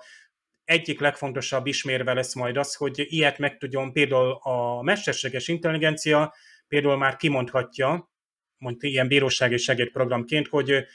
összeraktam az adatokat, és úgy, úgy vélem, hogy a szituációból, a vallomásokból, hogy ártatlan, és ilyen bizonyossággal mondom meg. Tehát van egy intuíciós oldala is, amit ugye csak emberinek tulajdonítunk. A dr. Lea Brams, aki a, az Enterprise hajtóművét terjeszte, ter, tervezte, és Jordi hát próbál őről megtudni információkat, és ahelyett, hogy hát tényszerűen csak olvasna róla, a komputerrel, a holofedezeten összerakatja az ő hát kvázi élő holografikus másolatát. És azt a komputer úgy rakja össze, hogy a, a Lea Brahms, a Dr. Brahms, aki egy, egy tudós mérnök hölgy, ő neki a különböző előadásokon, vitafórumokon nyújtott megjelenését, ezeknek a fölvételeit összesíti, és így kialakít egy jellemrajzot, amiből meglepően személyes módon bontakozik ki ez a holofedélzeti figura, mint kiderül, nem annyira pontosan, de akárhogy is egy személyes kapcsolatot tud vele Jordi kialakítani. Tehát itt ezt egy picit hiányoltam, hogy itt hát nyilván nem volt erre megfelelő idő, hogy, hogy komolyabban összerakjunk jellemrajzokat, meg nyilván ez teljesen olyan, mint amikor ugye ö, visszaemlékszik valaki, és olyan kameraszögekből mutatjuk, mint amik, amiről tudjuk, hogy ugye a, a maga a tévésorozat is készült, tehát ilyen, ilyen harmadik, ilyen isteni szemként ott van a néző ilyen szituációkban. Hát, jó, ez holofedélzet itt, itt, itt azért itt elmegy. Mond, no, ezzel teljességgel ezt áthidalták, így a, a modern nézőnek sem, tehát nem tud kekeckedni, hogy hát de hát hogy, hogy én ezt ilyen szemszögből látom, hogy akkor mintha egy kamera lenne ott. Hát így a, az elbeszélésekből, jellemrajzokból, meg ugye a ábrázolt fejekből, arcokból, egyébként a tanúgaiaknak milyen vagány ugye ez a séró ez a, tehát a, a felügyelő is inkább egy ilyen punk zenekarnak az énekese, mint hogy, tehát így, így a földön nem biztos, hogy komolyan vennéd első látásra, de hát itt van, hogy más világokban mások a, a megjelenések, és hát mindenki igazat mond a saját szemszögéből. Szerintem ez volt az egyik lényeges mondani valója az epizódnak, tehát aki ezt a, a, a lelki vagy pszichológiai oldalát kereste az epizódnak, az tényleg a, a, amit te is mondtál ott Csaba az elején, hogy a, a visszaemlékezésünk már az előző visszaemlékezésünket idézi fel. Tehát gyakorlatilag folyamatosan korrigáljuk magunkat, kvázi így igazából hazugságok hazugságait mondjuk magunknak is, tehát hogy a gyerekkori emlékekből lesznek így egy ilyen, ilyen, ilyen kiszínezett, újra gondolt emlékképek, amiket ugye aztán leírunk, ezért nagyszerű, hogy valaki például naplót ír, akár gyerekkorában, vagy felnőtt korában, akár ilyen tudomány, vagy munkahelyi szempontból, akár tehát ti, aki itt publikáltok is, azért például, amikor elolvassátok a saját teljesen szakmai írásaitokat, biztos észrevesztek, hogy te jó ég, ez a nézőszög, amit 5 évvel, 10 évvel ezelőtt egy komoly munkában tanúsítottam, a mai énem számára már nem állja meg úgy a helyét, vagy legalább érzelmileg nem úgy viszonyulok, nyilván valószínűleg szakmailag nem tévedtetek, csak, csak megváltozik ugye a, a, a viszonyunk, tehát ahogy cserélédünk. Tehát ugye ezek a tanulvallomások is, ezek nagyon emberi, de szerintem minden bíróságon, meg rendőrségben ezek a emberi motivumok figyelembe vannak véve, hogy akiben például dű, meg harangforrong, az valószínűleg nem pozitívan tehát valamilyen előítéletekkel ö, mutat be egy vélemény, tehát nem objektív, és nyilván ott, ott ö, úgy vonják le ezeket a következtéseket, hogy ö, az illető elfogultan ö, tett le egy tanúvallomást, tehát érzelmileg úgy színezte ki például, hogy hm, Riker mondjuk így kezet emelt, vagy dühösnek látszott, és a tanúvallomáson bekerült az, hogy jól behúzott a, a dr. Abgarnak, és gyakorlatilag ez, ez ugye a, a, az emberi tényező bármely ilyen akár nyomozásban, akár vizsgálatokban. Szóval én Két gyomrost jól hát, neki. Egyébként rákerül, meg még tényleg azt a múltkor, amikor ugye a Trojnak ugye az udvarlójával tárgyalt, akkor akár, akár lehetett és, és a, lehetett volna egy ilyen, és bizonyos helyzetekben el is várunk egy ilyet, egy ilyen Riker kötésű fickótól, tehát a bizonyos ilyen nagy igazságtalanságok, vagy mondjuk az a fickó nagyon megbántja a trojt, vagy valami. Tehát bizonyos szempontból el tudom képzelni, hogy Riker ezt csinálja, de egy ilyen szituációban most miért? Tehát ilyen módon nagyon lejött a Riker figurája. De mondom, összességében nekem is az van, hogy ezt lehet 80-as évek szemmel, meg lehet 2010-es évek szemmel nézni, főleg mert tehát éhezünk, meg szombjazunk az ilyen epizodikus soroztak. Ugye a Strange New Worlds adja meg ezt úgy, hogy ott is vannak ilyen esetek, na mi lesz a, és ott várod, hogy na a héten mi lesz. Hogy hova kerül már el, hogy a kapitány, és milyen bajba keveredik a hajó, hogy oldják meg, milyen visszásságokat fednek fel, és akkor ezt, ezt, ezt, ezt teljességgel, és egy 45 perces epizódban ezek teljességgel megbocsátható, tehát ha utólag itt azt mondja a, uh, Ira Steven Bear, meg a Ronaldi Moore is, hogy a harmadik évad legrosszabb epizódja. Én nem mondom, hanem ha, ha bár harmadik évad már magasra teszi a lécet, de azért még ez bőven ajánlható nézhető epizód, nyilván a műfai paramétereket meg kell adni az illető. Ha nagyon-nagyon science fiction rajongó és nagyon a tudományos oldalról szereti a treket, akkor még mindig van benne nézni való, mert van egy jó kis kutatás és utána járás, és főleg ez, ez kiválóan van ez a, a David Krieger, ez, ez nekem különösen tetszik ez, hogy ugye a Discovery-ben vannak talán uh, Hawking sugárzás van említve, és uh, ezek ilyen szép motivumok, ahogy így ez, ez, uh, ez ott van. Egyébként ott van egyébként Musk általános iskola vagy gimnázium is, valamelyik uh, karakter oda járt. Uh, Szóval ezek ilyen, ilyen kis kikacsintások, amiket ugye tök jó, hogy már a TNG is alkalmaz így a Krieger hullámokra, és Star Trek-szerűen van is, van is logika. Hát nekem ezt azért alaposan át kellett rágni magamon, vagy magam ezen a, magyaráztam, hogy a holofedélzet is hogy képes generálni, főleg, hogy amikor ez a robbanás végül is bekövetkezik, a holofedélzetiet valószínűleg szintén holografikus székek és asztal, azok érintetlenül maradnak, de lehet, hogy már ott volt egy erőtér, vagy az ki volt véve úgymond a szimuláció azon részéből. Nyilván a, a kőkemény rajongók számára az még további kutatást igényel, és folyamatos újranézést, ahogy mi is tesszük. Hát a következő műsorban egy hajó fog jönni a múltból, Yesterday's Enterprise, kitűnő epizódnak nézünk elébe. Nándi és Erzsó, köszönöm szépen nektek, hogy itt voltatok a mai műsorunkban.